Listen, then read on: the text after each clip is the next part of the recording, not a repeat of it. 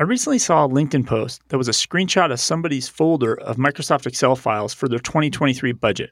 Kid you not, there were 15 versions of the 2023 budget Excel file, eight of which had final in the name, four had final dash final, and three had final dash final dash updated. When it's a screenshot like this, it really surfaces how insane it is.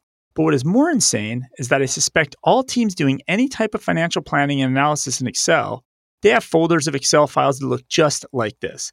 If this is true for you or your team, stay tuned to hear more from our sponsor, Jirav, later in the episode. And I think there's there's two things driving the automation. One is you want to increase worker productivity, but I think the other thing is workers have more power than they ever did before, and they don't want to work as hard as they used to.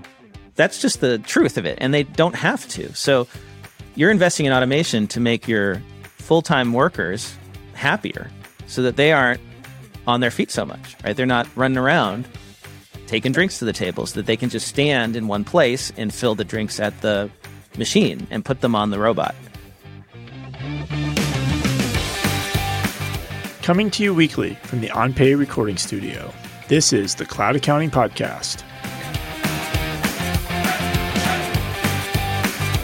Welcome to another episode of the Cloud Accounting Podcast. I'm Blake Oliver. And I'm David Leary. Hey, David. We just keep pumping out episodes. Coming up on. It's amazing, right? Because we're, what, four years of this? Episode 295, I believe, going into eh? Labor Day weekend. And did you see our latest review? No. Some accounting student in California, Scott Michael Collier, he has listened to all every single episode. He went back in time. Every single episode, like all 294 episodes. Well, 294, but it's I think it's 330 because we have some bonus episodes and we had some not logical numbering for a little while there. But yeah, I think we're pushing well wow. over 300 episodes. He went back and listened to all of these. People are trying to offer him jobs on LinkedIn because they're like, the due diligence and the follow through and the drive. Not to mention, he's probably smarter than everybody else in his degree program. But let me read this here. Hey, Blake and David. I'm an undergrad accounting student in Orange County, and I love your podcast. I heard about Earmark in May and liked it a lot. I had heard you mention this and thought I would give it a listen. Mistakenly thinking it would be similar to the number of episodes to Earmark, I started the Cloud Accounting Podcast at the beginning once I realized it began in 2017, I thought it would be cool to get the history of the industry over the past few years plus. I thought it'd be pretty fun to hear predictions about 2020. And then when the podcast switched from being monthly to weekly, not maybe that was early, right? We've been weekly a while. I realized the size of the undertaking. It was a little frustrating when I wanted to call in and participate, but couldn't because of a trivial reason like the thing I wanted to address was actually occurred or happened a year and a half ago. But anyway, I'm all caught up now and love the show. You guys are entertaining and present a view of the industry I don't hear about in school that seems to be just trying to push me into Big Four. Thank you for helping me to see options that I wouldn't have heard about otherwise. I'm excited to keep listening and learning while I get through the rest of my degree program. So that's yes. five stars on Podchaser. It's amazing. We are disrupting the Big Four accounting industrial complex one listener at a time, one student at a time. Thank you. Thanks so much for listening. I mean, that's a huge accomplishment. And I think we're going to send him a t shirt as a thank it's you. It's in the mail. It's already been ordered. Awesome. It's on the way. Yes. I guess I guess you automatically, if you listen to all 400 episodes, you automatically get one. Oh, man. Well, you know, you mentioned uh, big firms or like the fact that this listener hasn't been told about anything other than that traditional career pathway. So I got to bring up some stories, two stories that I saw that don't make the big four look really great. Uh, and I'll let you choose which one we start with, David. So first, we have the story of an Ernst and Young employee who was found dead in the office uh, after Friday night work drinks. And second, we have the story of a PwC manager who's suing PwC for losing a chunk of his skull at a drunken work event. Where do we go? Oh wow! Hold on, let me just make sure I don't have any drunk work stories with the Big Four. No, um, I think it's a coin flip. Do you got a little coin flip I, I, don't. I don't have the app. I don't have a coin. I I don't carry metal currency anymore, David. Flip your so Bitcoin. I don't have a flip coin your to flip. Bitcoin. Flip your Bitcoin. Well, I'm gonna. Decide, uh, let's go with the chunk of skull. Let's let's go. okay. So this is thanks to none other than Going Concern. In 2019, PwCer Michael Brocky was at an after hours pub golf outing with colleagues when he got blackout drunk and awoke in the street later that night with no memory of the evening. He suffered a life changing head injury and had to have part of his skull removed, most likely due to a fall he doesn't remember. And there are before and after pictures, David, and it's pretty disturbing. He lost a big chunk of his skull. I'll put the link in the chat for you, David, so that you can see it. And our listeners. It's like a mystery, like nobody else knows how he fell either. Well, so, you know, you're out with colleagues, you're heavily drinking. I mean, you know, we were just in New Orleans, David, so you know how it can be. You maybe wander away or you're with a group and you fall and nobody notices, right? That something happened. And you could crack your head open. It's like a seriously risky thing to be walking around on city streets when you're drunk. And so I guess, you know, he he he had this injury and he had to have part of his skull removed. Um, he's okay. I mean, he's alive, but he's got this big dent in his skull. Like it looks like a, a piece of his head is gone. He basically woke up four weeks later after this pub crawl and had to like do, go through recovery. So he's actually still working at PwC years later, uh, but now he's you know sued the firm, and the reason is that you know he he says that he was required to go to this event. He was pressured to go to this event, and that he was pressured to drink a lot. And here is the original invite from one of PwC's managers. It said, "quote." I expect absolute attendance from all of those who attended last year's invitational. Nothing short of a certified and countersigned letter by an accredited medical practitioner will suffice as excuse.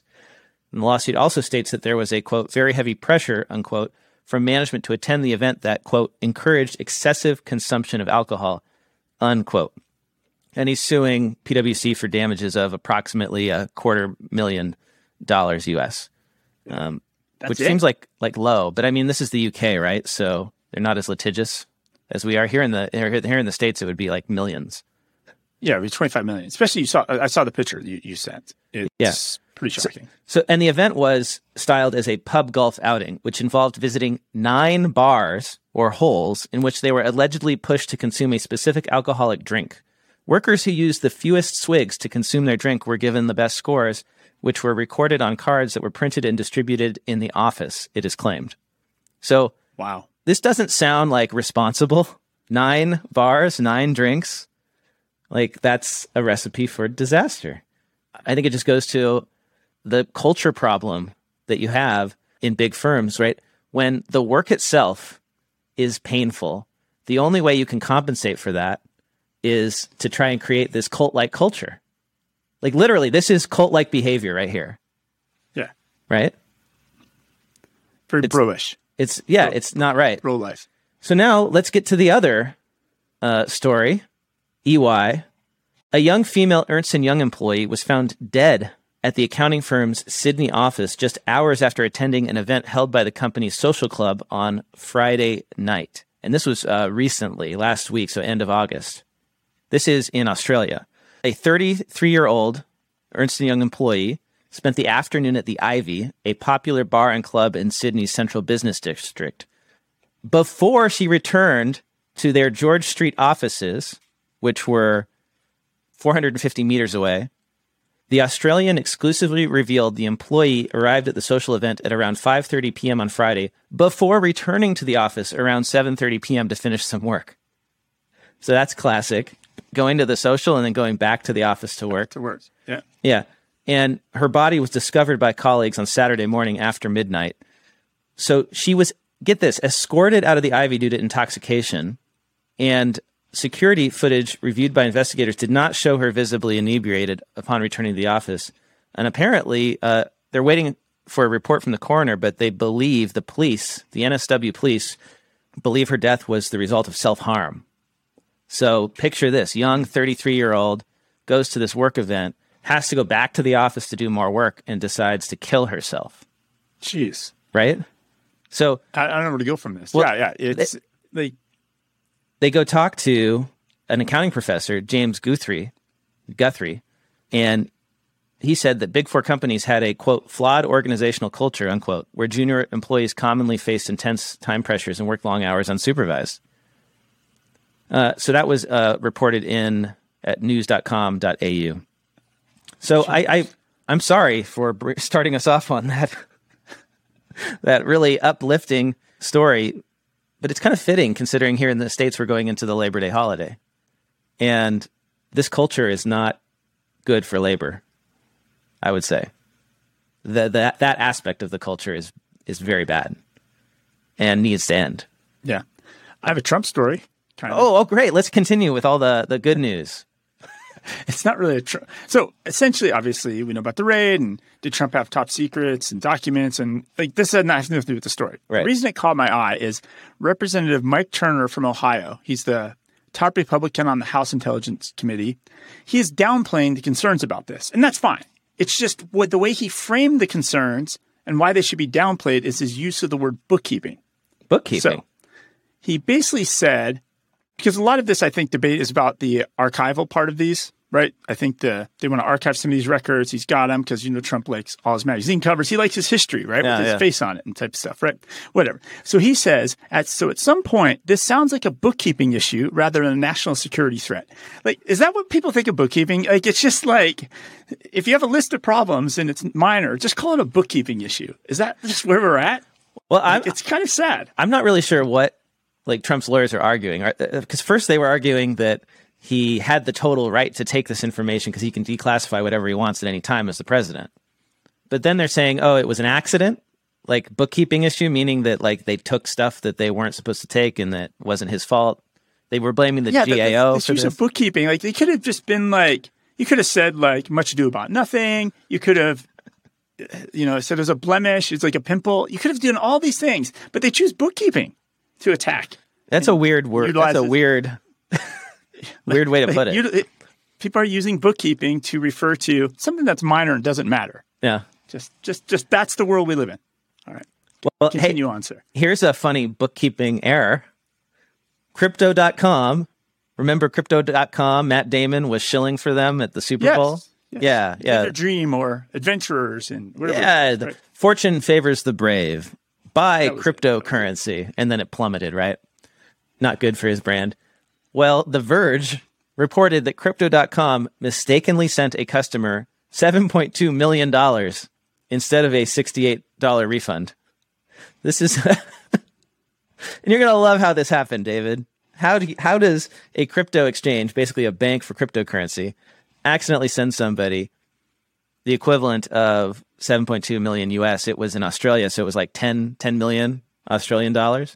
You want to guess? You want to try to? Uh, I have no idea. I, am guessing it's a, a minor bookkeeping issue. The customer had requested a 100 Australian dollar refund, and somebody at Crypto.com accidentally typed an account number in the payment amount field when processing the refund. So they were supposed to put in 100, 100, 100 but they put in her account number into that field. So they, they gave her 10 million. So was this a human error or was it just bad UI? Remember that thing with Revlon?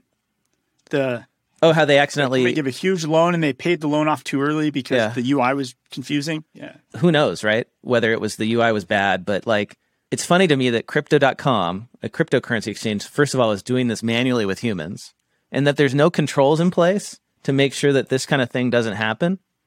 Oh, and the best part is they didn't they didn't notice it until like 7 months later. So the the initial transfer occurred in 2021 when that employee typed the account number in the payment amount field. Crypto.com only realized the mistake when conducting an audit in December of 2021. And now they're trying to get the money back. So they sued her, right? They filed a lawsuit. And this is the other thing about crypto, right? Like, so she, she noticed the money in her account, transferred it out to US dollars, didn't set off any alarm bells. or not US dollars, Australian dollars, I'm sorry. Okay uh, and then decided to like buy a million dollar house. So crypto.com had to file a lawsuit because they couldn't get the money back anymore. And they successfully put a freeze on the account and the court has ordered the account holder to sell the home and return the money with interest to the exchange.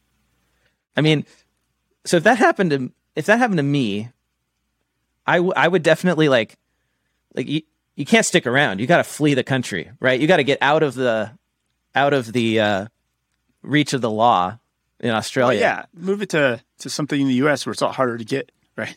I mean, and they say like, I don't know, their app just moved it to this other place. I don't have control Yeah. over this. They must have. But yeah, wow, that's a a lot of money. so this is the thing about crypto. It's like it's it's not it's not necessarily better than our our current financial system when developers don't even put rails in place, right? And we, we've we've been talking about how all these errors that happen, these bugs in the software where hackers exploit and drain money from blockchains. There was another uh, example of this. Uh, the Solana-based decentralized exchange Optifi accidentally vaporized six hundred and sixty-one thousand dollars after a developer shut down the entire programming powering the exchange using a single command.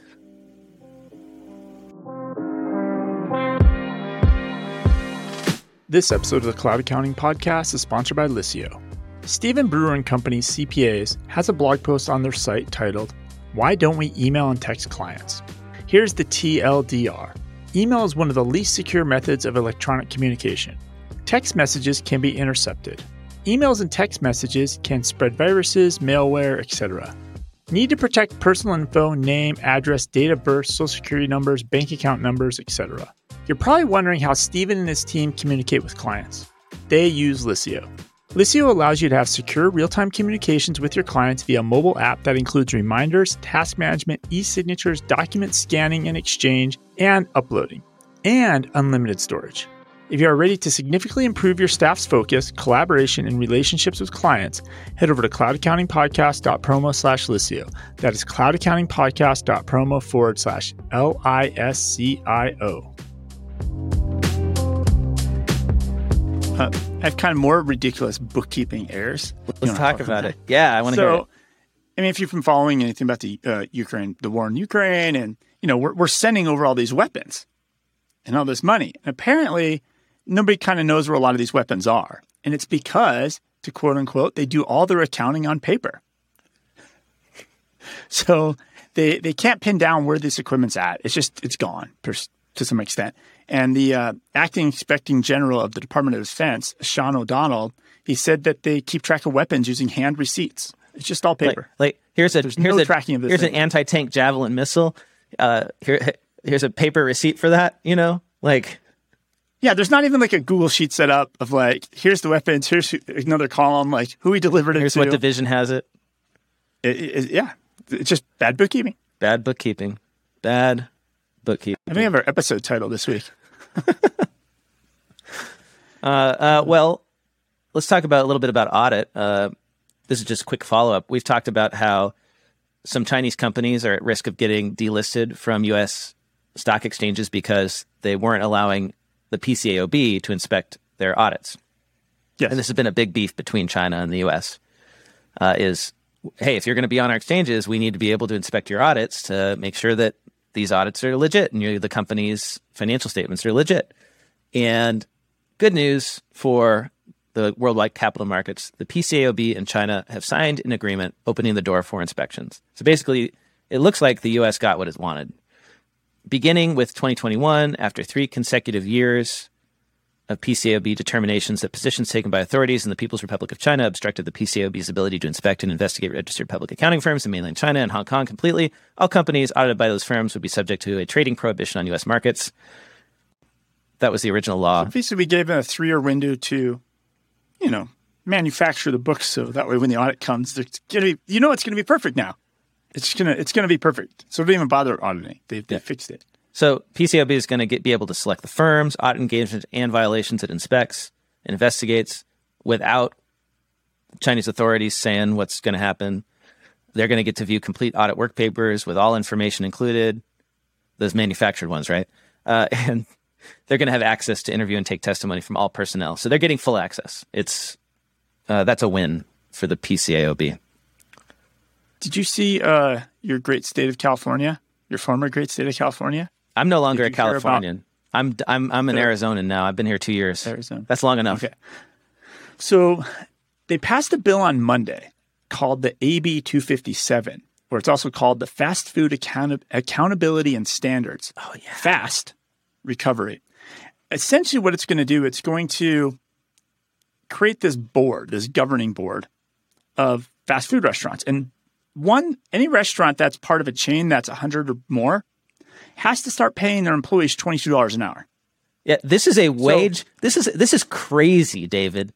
This is nuts. This is a wage setting labor board that's going to determine the minimum wage for all of these larger fast food chains in California. Yes. And so now they're really pushing on Governor Gavin Newsom to veto this bill. So which is crazy, right? So the Democrats push this bill through because they're all Democrats in California, and now they're now others are lobbying another Democrat to veto this because the, nobody's thinking about the long term effect of this. And if you think about this, right? So you have employees, you have a small business, minimum wage is fifteen dollars an hour. McDonald's now has to pay them twenty dollars an hour essentially what they because what they did is they wrote this law like, oh, if we only make the biggest the people with 100 franchises or more across the country do this, they're going to get punished. Just the big boys will be punished. But really, you're punishing all small businesses because how are you going to hire somebody if they're going to they can get paid twenty two dollars an hour at McDonald's? Right. right. Yeah. I mean, so they basically just raised the minimum wage to twenty two dollars an hour. And not only that, this um, council, this fast food council, will have the power to dictate terms of employment like wages and benefits, hours worked. Yeah. Like they really are. It's it's kind of a a crazy thing. And then some part of me thinks like, what's the long term impact? One impact is McDonald's just like employees are just too expensive. We'll just start making more and more robots. I mean, obviously you have the kiosk to order at McDonald's. Have you been to McDonald's lately? Yeah, yeah. I, I order. They just have a big. Yeah. It's like a big iPad. It's gigantic. Yeah, the size of your body, and you just order from that. There's no people. Yeah, and that's where they'll go. some they, they, they start building robots for French fries and these other things, they get to amortize it, right? Yeah. At some level, this is going to tip where it's not worth giving anybody jobs, and this is going to come back to bite Californian. Well, in the face. And what I don't understand I about crazy. this, it's like we're, I'm, maybe this legislation started years ago, and that's why this is happening now. But it makes no sense in the current environment where workers have a lot of power and wages have been rising. So, like, the last thing we need is to keep art to artificially increase the minimum wage, or the wage for restaurant workers even further. It just it it's like tone totally tone deaf. Like with the inflationary environment too we're in. like it's fourteen percent of the market, California, for fast food. So it's a big deal for all these bigger chains. But you know, you brought up automation and, and robots and stuff like that. And I spotted a story about how CFOs are turning to automation to control costs. So exactly what you're talking about, David. If labor costs go up, then the the ROI of automation also goes up because every labor dollar you save, right, can go into automation technology. And I was just uh, watching the news, local news, yesterday, and there was a story about this sushi restaurant here in the Phoenix area that it's it's one of those um, you know conveyor belt sushi restaurants, and they've recently you don't get sick at those. I think it's called Kura Sushi. They're they're a chain. I mean, it might be nationwide, but they're they're big. They've been doing the conveyor belt sushi for a while. Um, I, have never gotten sick from conveyor belt sushi. Only supermarket sushi, by the way. And okay. um, they now have these robots that take your drinks because that's the one thing you at a conveyor belt sushi restaurant you can't do is get the drinks out to people on the belt. So they have this robot with little platforms on it, and and the worker fills up the you know Coca Cola or Pepsi or whatever, and puts it on the robot and presses the table number. It takes it to the table, right? And now they've got them in all the restaurants. Like so, for them, they clearly made the calculation that it was better to use those robots, invest in those robots, than to hire people to take those drinks around. Uh, and bigger picture, uh, going back to this CFO story, uh, a recent survey from Gartner showed that 98% of CFOs say they will not cut their current tech investments. And 66% are in fact planning to increase investment in automation over the next year. They are specifically investing in automation technology that will reduce costs and increase efficiency. 33% are aiming to automate more back office functions, and 27% said they want to focus on automating operations such as warehousing and transportation. So, inflation, higher labor costs, leading to that, that's going to accelerate automation. I mean, we're going to, this is going to be the golden age of automation, like the next few decades, because it's not like yeah, the, it's not, it, it's not a cost cutting move in the way it was kind of in the 80s where like, hey, we want to build cars differently and we're going to get robots to build the cars. And it was really just manufacturing. But now it's hitting the service industry. It's, it's mm-hmm. going across the board because it's two pressures. You're right. Like there's the pressure of we can't hire anybody anyways. So we've already started this march. But then when you have government – saying now pay people this much more, regardless of your bottom line, regardless if you can afford it, regardless how the math works, you have to pay them this much amount. So it's yeah, that that those two pressures are going to force companies. And if you think about it, somebody like McDonald's is very um, price sensitive. Like they probably know better supply and demand than anybody. They move a yeah. penny on a on a Big Mac, and they know the effect of that. And I think there's there's two things driving the automation. One is you want to increase worker productivity, but I think the other thing is workers have more power than they ever did before, and they don't want to work as hard as they used to. That's just the truth of it, and they don't have to. So you're investing in automation to make your full-time workers happier so that they aren't on their feet so much, right? They're not running around taking drinks to the table so that they can just stand in one place and fill the drinks at the machine and put them on the robot. I don't know. Like my daughter works fast food now. She's 16. I'm thinking like, is that going to be an option for maybe your kid soon? Maybe not. He's just going to have to be an influencer. There's, there's the only jobs left to be influencers until somebody figures out how to do that with bots. Oh yeah. yeah. Well, you know, Th- then nobody will have jobs. Like none of us will ever have jobs except for accountants. They're the only ones. Well, and, and, I, I do think there's a there's a real chance of that happening in our lifetime where AI gets so good that like many jobs are completely automated, or we'll just you know they. But we always think that's going to happen, right? Historically, people have always said like jobs are going to get automated and there won't be jobs, and then we won't have to work. But then we always figure out how to invent new jobs, like weird new jobs that never existed before, like even influencer, right? Like whoever would have guessed that like being a social media influencer would be a profession well, podcaster, yeah, or a podcaster or something like that, right? Uh, so you know, we'll we'll come up with new bizarre uh, ways for people to make money. I'm sure. The other way you can ensure there's going to be jobs for people is you create certification programs. So, I saw this great post. This is from Wasia Kamon, CPA.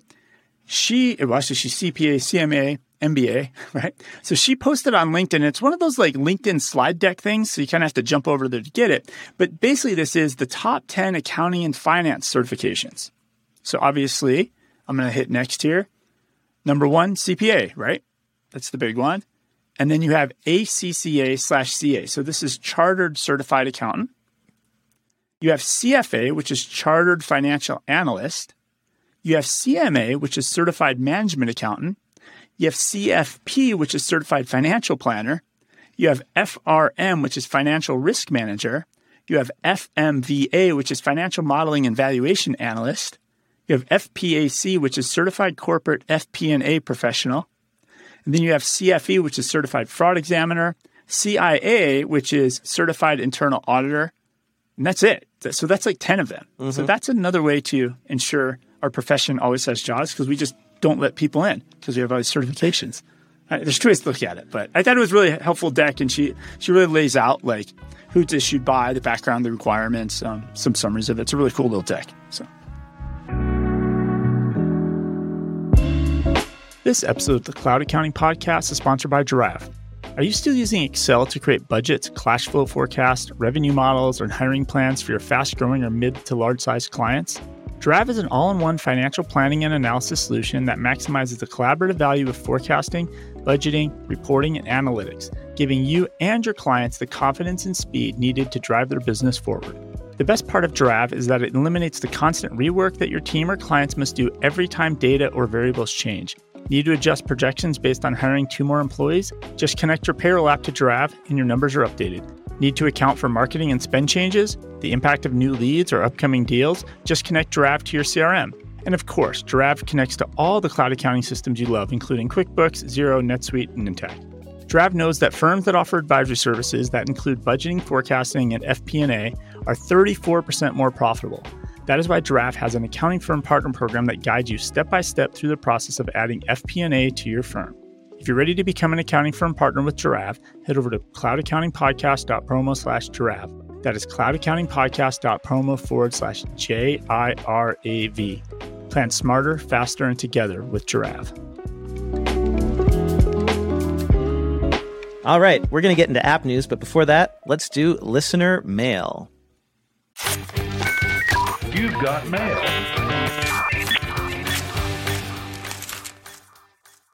Hi, Blake. We take on a high volume of business clients and mostly focus on bookkeeping and fractional CFO services. This means that most clients come to us needing a big catch up job done initially. We price this out as a fixed, flat fee for the period. An example would be $1,500 to get 2022 caught up from January. We have these projects going on with some staff, and staff also working on recurring monthly work. We are a seven figure firm, but not yet at the point that we have separate departments working on recurring and catch up work. Is it better to have separate departments for each? What are industry averages for time it takes to catch up a client's books? There's more moving parts to catch up work. What is a reasonable way to manage it? And reasonable expectations to have when developing deadlinks and processes with employees. For high growth firms, the high or low profits made off of the catch up work could be clouding the recurring work profitability. That was from Joseph on LinkedIn. A lot of questions in there, David. Did you catch any that you want to answer?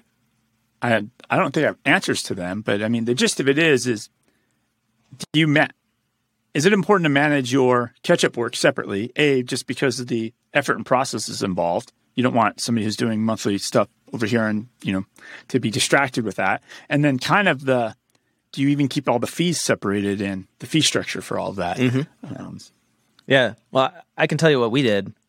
I had a separate onboarding and catch up team. And the people who did the ongoing service, the bookkeeper is responsible for the ongoing monthly engagements. That was separate. And that worked really, really well. And the reason I recommend it is because if you're doing a bunch of catch up work, but you're also trying to take care of your ongoing clients, something's going to give. Because catch up work might be months and months and months or years even of work. And it all has to happen very quickly in order to get that. Sometimes there's a surprise, right? Right. You start digging in that you did not know existed. exactly.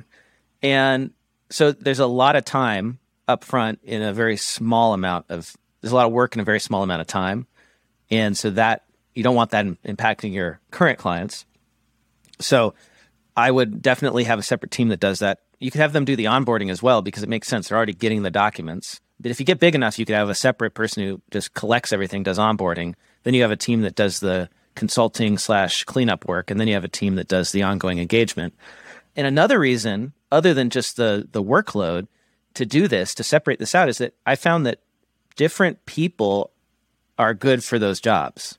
So it takes a different skill set to be good at that cleanup work. More of a consulting type of mindset, somebody who likes to problem solve and deal with those issues. And a lot of times the accountants and bookkeepers who do the ongoing work don't like the surprises. They want the consistency. That's why they're in that job in the first place. So you you got to think about people's preferences. Regarding the, I guess pricing wise, right? He said he fixed fee or flat fee at fifteen hundred bucks a month or whatever to do the work. Some part of me is like, oh, why don't you just do it free to roll it into your subscription? But I guess there is some probably some set of clients that you do all the work and they're like, thanks for cleaning my books up, I'm gone. Yeah. So you don't want to like. like because yeah. if you just if you chase the, the long term value, yes, it makes sense to give it free. Or maybe you could structure it like we'll do the cleanup work, and then after a year, if you still be our client, I'll refund you for that cleanup work. I don't know. You know maybe it's like that type of thing to make sure they stay yeah. a client. I would say you could. Most of the time, you can charge for this stuff because they, it's not like they've been paying somebody. They know that they yeah. need to pay for this. The problem is that when you do that, a lot of times firms will heavily discount the cleanup work in order to get the client. And then the client could just leave. So you've done all this cleanup work for a heavily discounted price yeah. and they're gone. So I always recommend if you're doing cleanup work, have a minimum commitment for the ongoing. So six months, a year, that sort of thing, uh, unless you're getting paid full price for that cleanup work. So the only way you discount is if you get something in return. And that's just a general good rule in sales is never give something without getting something. There's always a give and take in any negotiation. So if they're asking you for a discount, get something in return, get a get a longer term commitment. Um, all right, our next listener message is from Elliot regarding the discussion of the IRS audit percentage. Hi, Blake and David. Long-time listener, first time caller. I'm in Australia, so have no skin in the game here. But I think asking what percentage of tax returns should be audited is completely irrelevant. If the purpose of an audit is to uncover people underpaying their tax liabilities, then the metric shouldn't be about the total number of audits. The IRS could easily increase the number of audits, but if they didn't collect any additional tax, then what's the point? If they want to collect more tax, then the figure reported should be how much additional tax was collected as a result of audits. You could also have a metric around the percentage of audits that resulted in additional tax collected to ensure that those selected for audit were being selected appropriately. Incidentally, the tax gap is a theoretical concept and includes underreporting of tax liabilities from people not declaring the proceeds of their criminal activities, such as underground gambling, drug dealing, and money laundering. I'll quote Australian figures here, but I suspect the proportions would be similar in the US. The most recent report in Australia shows the Australian Tax Office estimates there are around $11 billion in missing taxes as a result of the shadow economy each year. Given the tax gap for individuals not in business, that's ordinary working people, is only $8 billion. I often wonder whether auditing people to pick up an additional few hundred dollars each in tax is really worth the effort, particularly when you could easily raise the additional tax revenue by limiting deductions in some areas, or even by not reducing tax rates and taking advantage of bracket creep. I'd also be fascinated to know if the data collected from audits is collated in some way and passed on to the senior regulators and legislators so they can use it to better design the tax system, or even something simple like changing the design of the tax forms. If auditors reported people are constantly making the same mistakes, then maybe it's not deliberate fraud. It might just be through ignorance or simple errors. I understand the threat of audit encourages people to do the right thing. And audits do need to be a part in the compliance activities for all tax authorities. But the bigger picture is that tax authorities should be making it easier for people to pay the correct amount. And I'm not sure that simply auditing more people is the best way of achieving that. Love the show. Great listening as always. Elliot Brannon. Thank you, Elliot. He, he kind of said the issue right in the beginning of the call, of the, the voicemail, which is essentially the purpose of audit, the audit. That he's saying the purpose of the audit is to get cash, to bring in more revenue. And like, I'm think that's part of the problem. That's why people are so scared of it and they hate it. You're coming for my money when really the purpose of the audit is to make sure everybody's everybody's doing their fair share. Yeah. Right? Everybody's uh if they do an audit and they find out we audited 10,000 people and everybody's was honest and perfect, that's just as good as an audit that recovered money, I would say. Because that means people are doing things correctly. Yeah, and I've heard this from a few people saying this about um, the audit rate, which is you know you have to look at it based on the direct revenue brought in by audits. But but that's that's not comprehensive because the possibility of an audit is what makes people be honest.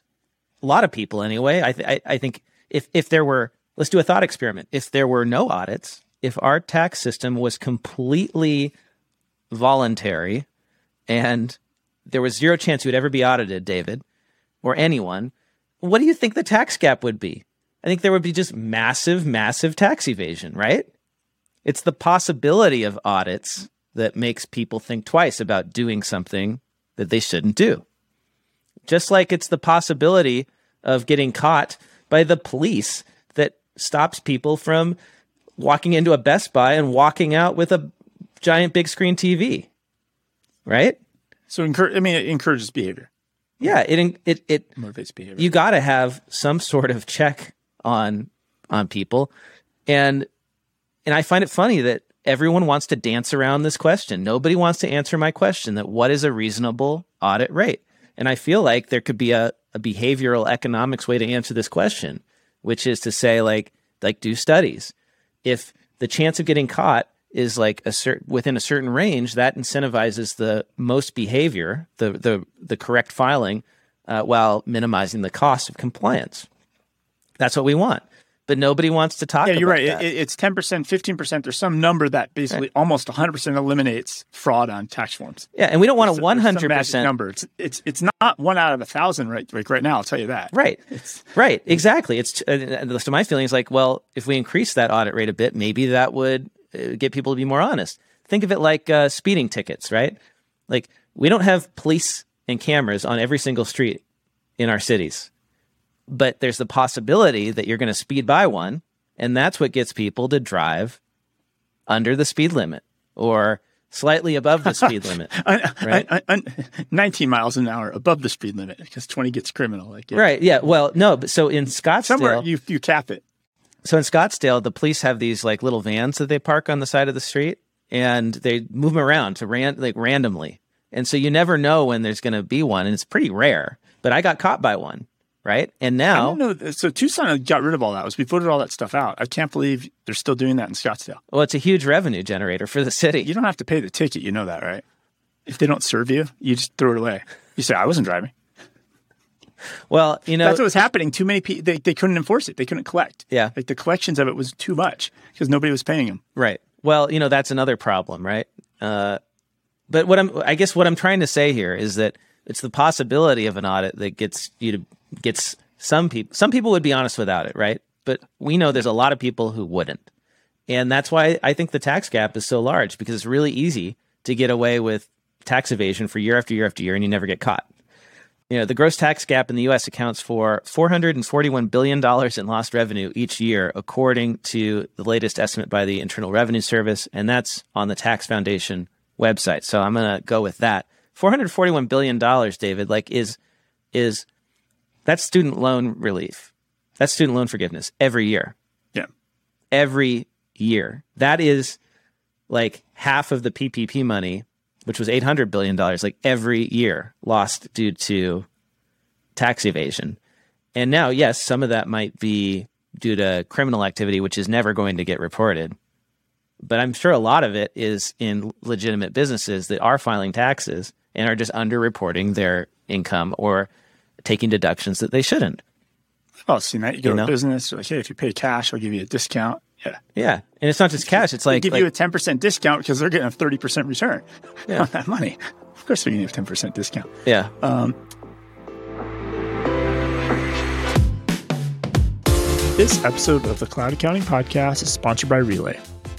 Blake, we just discussed the announcement that we have launched Earmark Media. And one of the things we've had to do with a new business venture is open a bank account. and we used Relay to do it.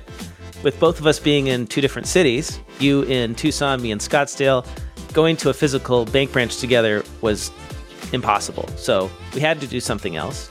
But with Relay, we were able to open the account online. I invited you, and we added our initial capital. It was easy. I just accepted the invite, connected my bank account, and did a transfer. And did you also, Blake, did you see that they've rebranded? Yes, I was able to get a sneak peek, and I gotta say, I love it, especially their new tagline on the money. I love that I'm going to get a new relay card. My other one's a little, little haggard and beat up from using it too much. And it looks like it's going to have tap. Do you know when this goes live? It's live right now. Great. If you want to see the new relay, head over to cloudaccountingpodcast.promo slash relay. That is cloudaccountingpodcast.promo forward slash R E L A Y. Could jump into app news because there is, uh, you know, taxes involved. We have a Twitter earnings. You want to jump in? Yes, let's do app news.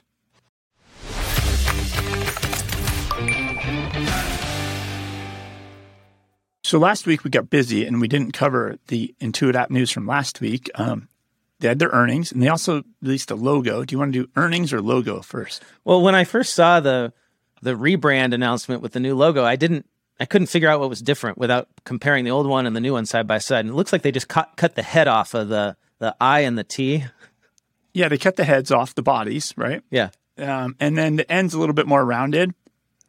And but I don't know, it, it's silly because the, the people in there actually was great. I thought I always thought that was really really great. But it's also like kind of silly because they they changed the font of the main Intuit logo, so the U's and the N's and the T's are slightly different. But all the sub brands have like a different style T, and they have the N with the you know like when you draw an N, there's the straight back on the end. Yeah. So the Intuit logo no longer has the straight back. And Can we just say I that still have the like nobody cares? yeah, I I, mean- I, do think that nobody cares. And right? most most people have no clue what Intuit is anyway. They know the Yes. sub brands. And so speaking of the sub brands, that's the big difference. I noticed Mint is not listed in the lockup for the sub brands. And I think that's because Mint is just kind of rolled into Credit Karma. I, I wonder if they're going to completely kill Mint, and it'll just be Credit Karma. You do your you do your credit report there, you do personal finances there, Yeah. right? You have the Credit Karma personal bank, right? I think I Mint must be going away, which is kind of interesting. And then the, the other thing with the lockup, because everything's lowercase, and this is the craziest one of all. So QuickBooks, technically speaking, everybody when you do QuickBooks, it's capital Q, capital B. Always has been, always will be. Every every developer, anybody that ever uses the logo has to do that. But then they create this branding and this logo, and there's lowercase q and lowercase b, which is just bananas, right? Like they're not util- utilizing the same branding strategy thing. Uh, it's a little crazy. Um, and the other comment on this, I saw some photos of the announcement on LinkedIn, et cetera, and they got new shirts, and they're kind of like they actually. You know, Expensify had their new shirts. We talked about this about a year ago, and it kind of had the blues kind of similar to the Cloud Accounting Podcast blue, and they were like a dark gray shirt, kind of like our shirts. And now I saw the Intuit ones, and the blue's a little different shade, and it's on like the gray shirt, it looks just a little similar to the Cloud Accounting Podcast shirts. I'm just saying. so I'm just, just saying. Uh, well, what about their earnings? earnings? which we yeah. also missed last week? What's so what's new with their earnings? So they had um they had revenues of 2.4 billion dollars for the quarter ending July 2022. The small business and self-employed revenues grew 41% year over year to 1.77 billion. And then their online services, so this is going to be payroll, payments, time tracking, uh, QuickBooks Capital. They they grew 116 percent year over year to 657 wow, million. That's a lot. And then of that 657, 265 was Mailchimp. So Mailchimp's contributing, you know, almost a third yeah. of their services revenue, which is pretty interesting. Um, they still have the 3.2 billion dollars cash on the balance sheet, and then Total desktop ecosystem revenues grew, QuickBooks Desktop, uh, 1.5% um, during the quarter to $489 million.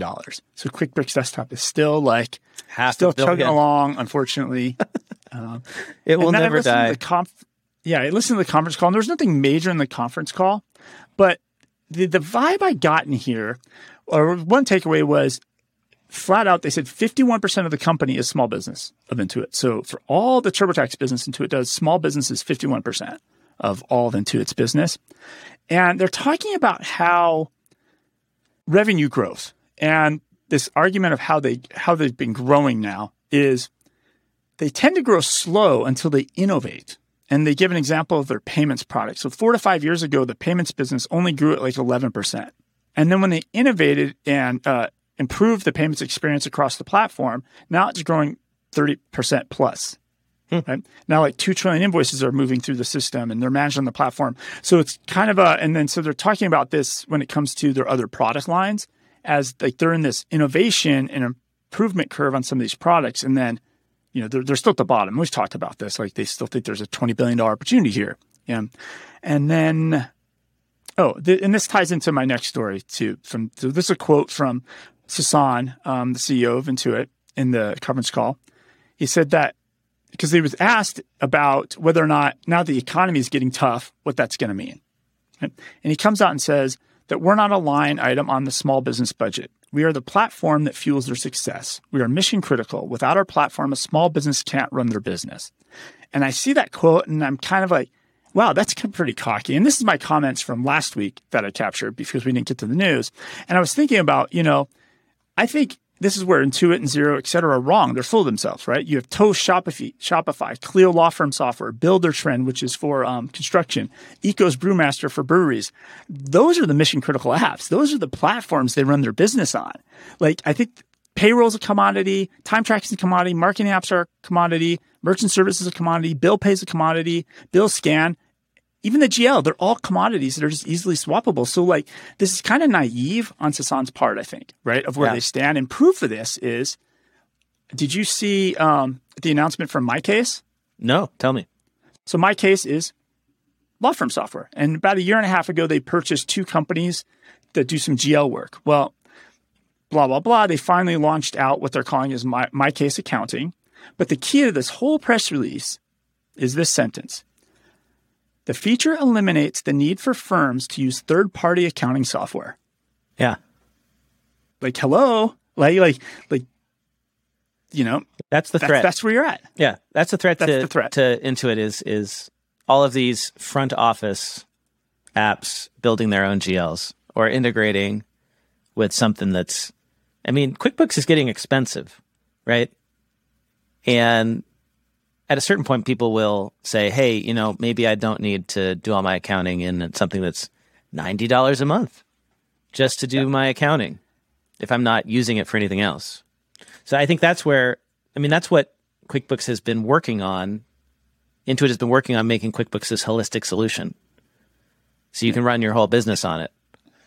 And and, and in the meantime, Yeah. you know, I- like like, Well, like you got to stop this, people. Really, and you've got to stop this. And here's a new product. There's a new product from Intuit this week that shows you. I, I- hope that anyone who's still, if anyone's listening and they're still enmeshed in desktop, like let's, I doubt, I don't know if you're there, but you got to check out this new product from Intuit.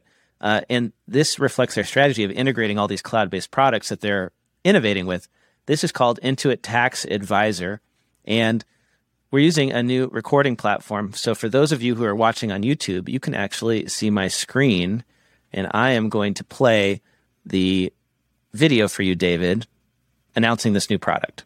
So the headline on the website is Tax Prep plus Advisory Tools Together at Last. Build custom tax plans in minutes with data automatically generated from your Lacerte or ProConnect software. So you can connect this Intuit Tax Advisor app into your Intuit Tax Prep software, pull in your client information, and then create tax plans using strategies that have been pre-built into the software.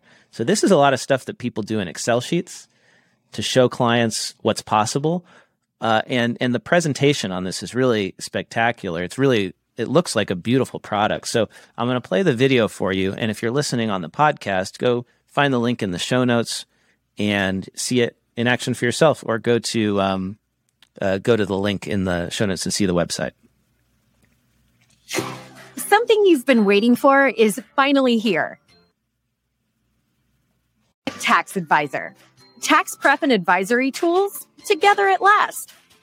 With Intuit Tax Advisor, it's so easy to build custom tax savings plans for your clients, you'll wonder why you haven't done it sooner. You should have. Because no resource like this has ever existed. Intuit Tax Advisor is the first of its kind.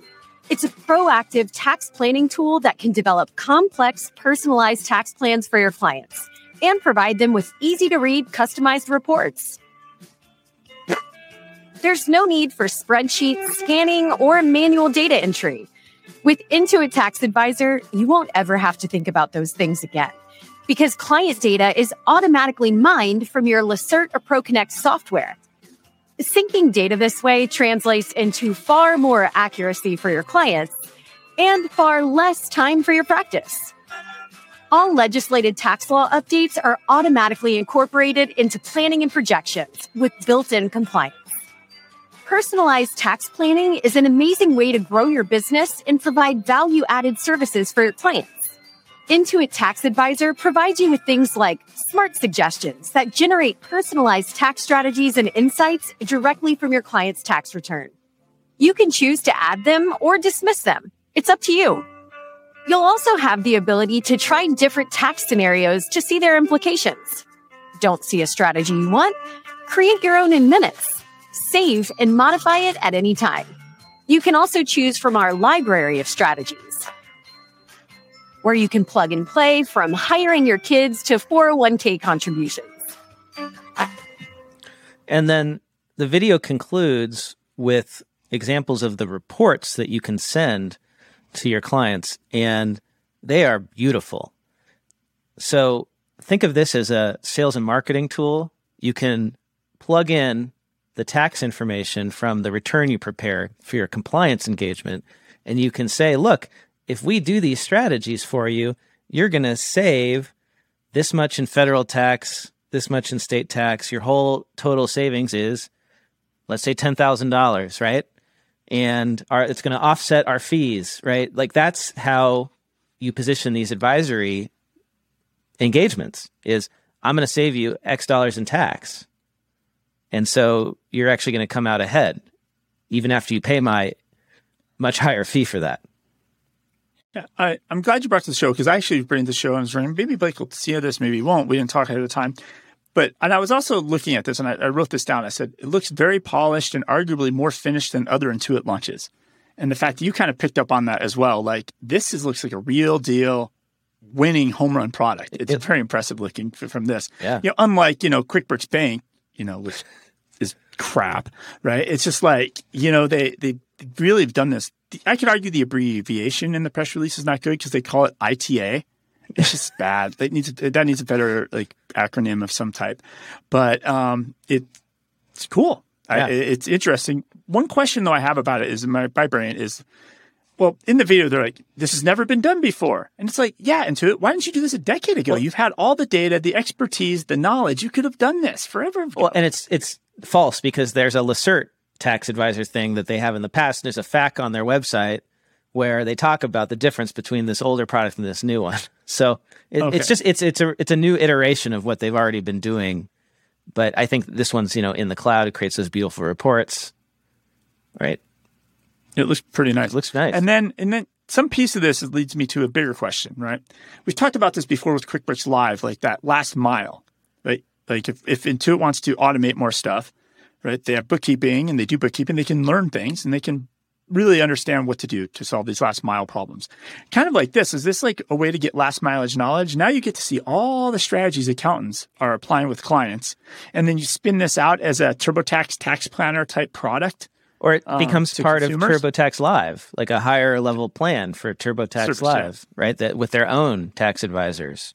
And it's all pre-canned, right? So it's easy. Just I pull in your information. I don't have to be uh, an expert with 20 years of experience, maybe I have had a few years of training to do this. It's it's upskilling or I mean this goes back to the whole automation thing, right? It's like all these tax strategies are well established and you can apply them.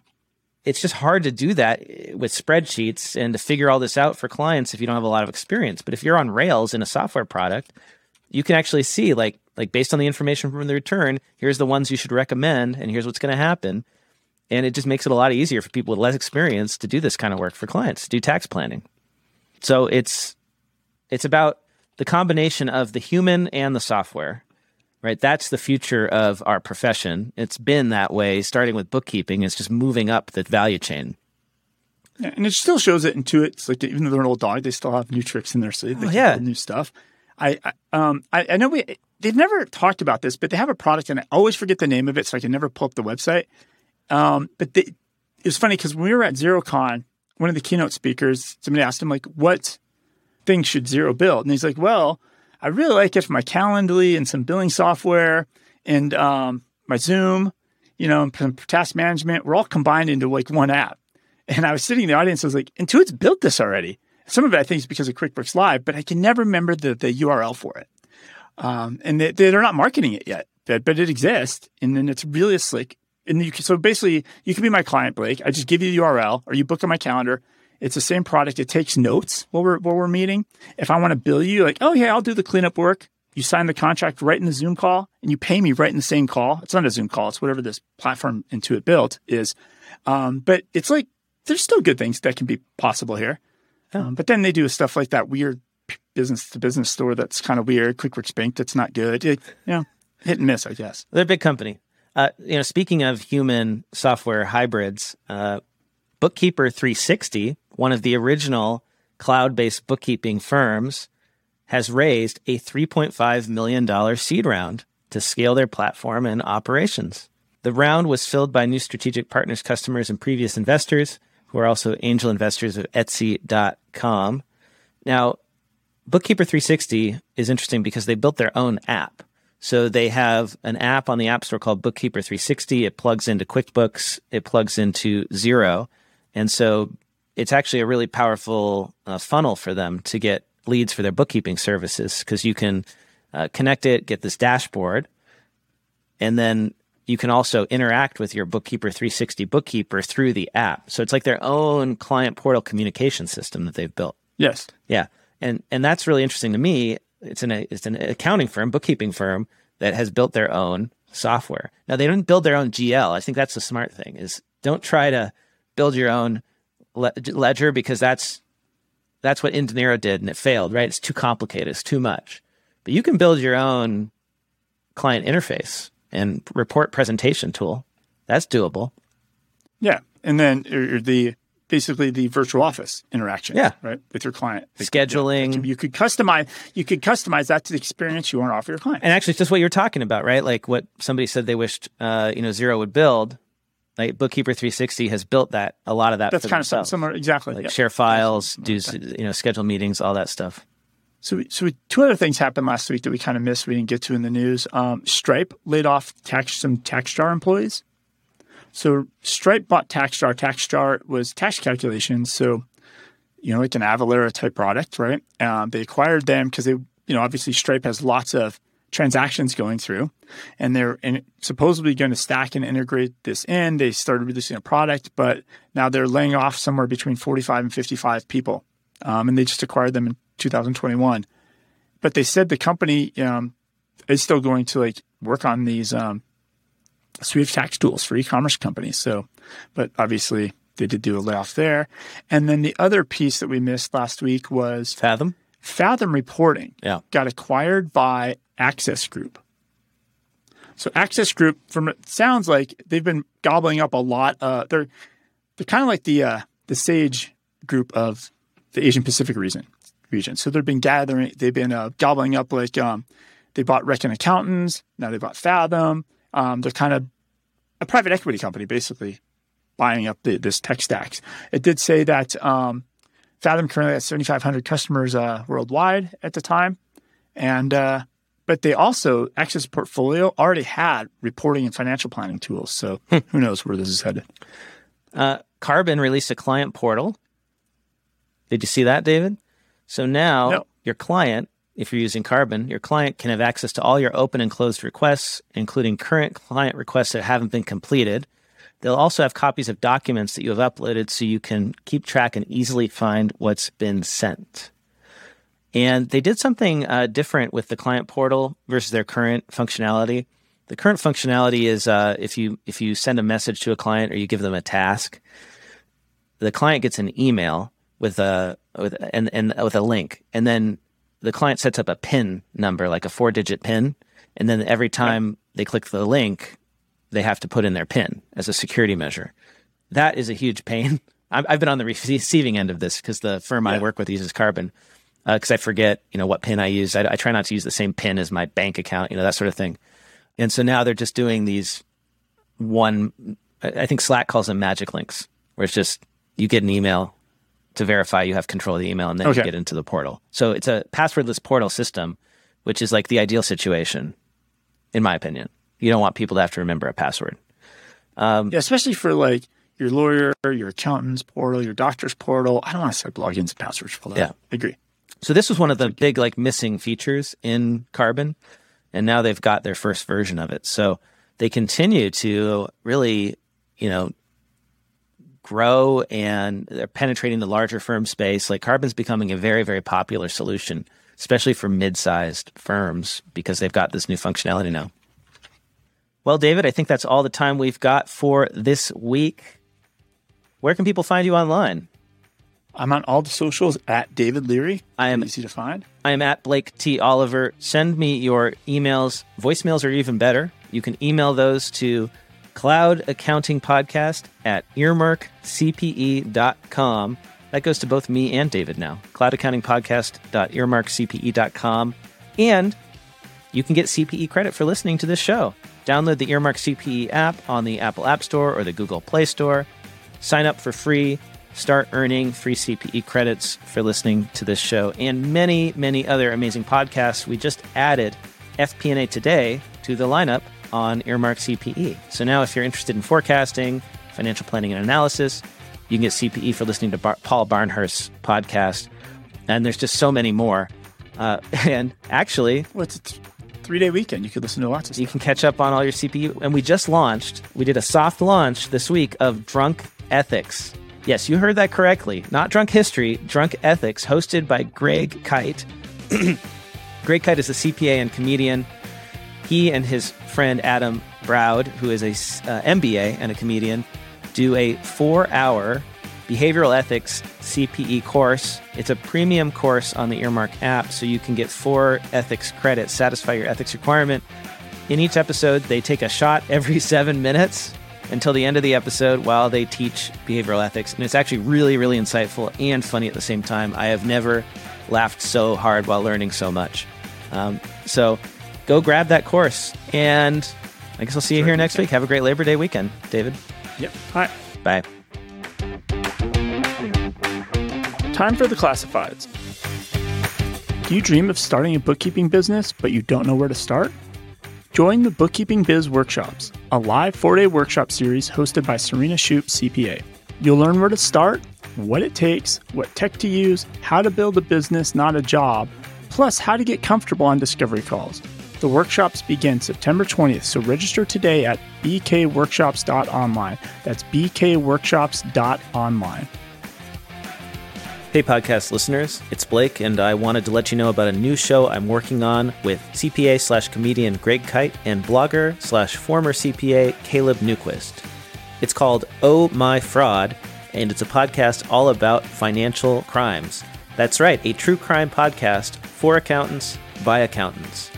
Caleb and Greg are going to come together every couple weeks to unpack their favorite frauds and explore the circumstances, psychology, and interpersonal dynamics involved. They also fully indulge in victim blaming the defrauded widows, orphans, infirm, and feeble minded because who can resist? If you fancy yourself a trusted advisor or prefer your true crime with spreadsheets instead of corpses, listen to this show to learn what to watch out for and to keep your clients, your firm, and even yourself safe. To subscribe, go to ohmyfraud.com or search Oh My Fraud on Apple Podcasts, Spotify, or wherever you get your podcasts. Want to get the word out about your newsletter, webinar, party, Facebook group, podcast, ebook, job posting, or that fancy Excel macro you just created? Why not let the listeners of the Cloud Accounting Podcast know by running a classified ad? Hit the show notes for the link to get more info.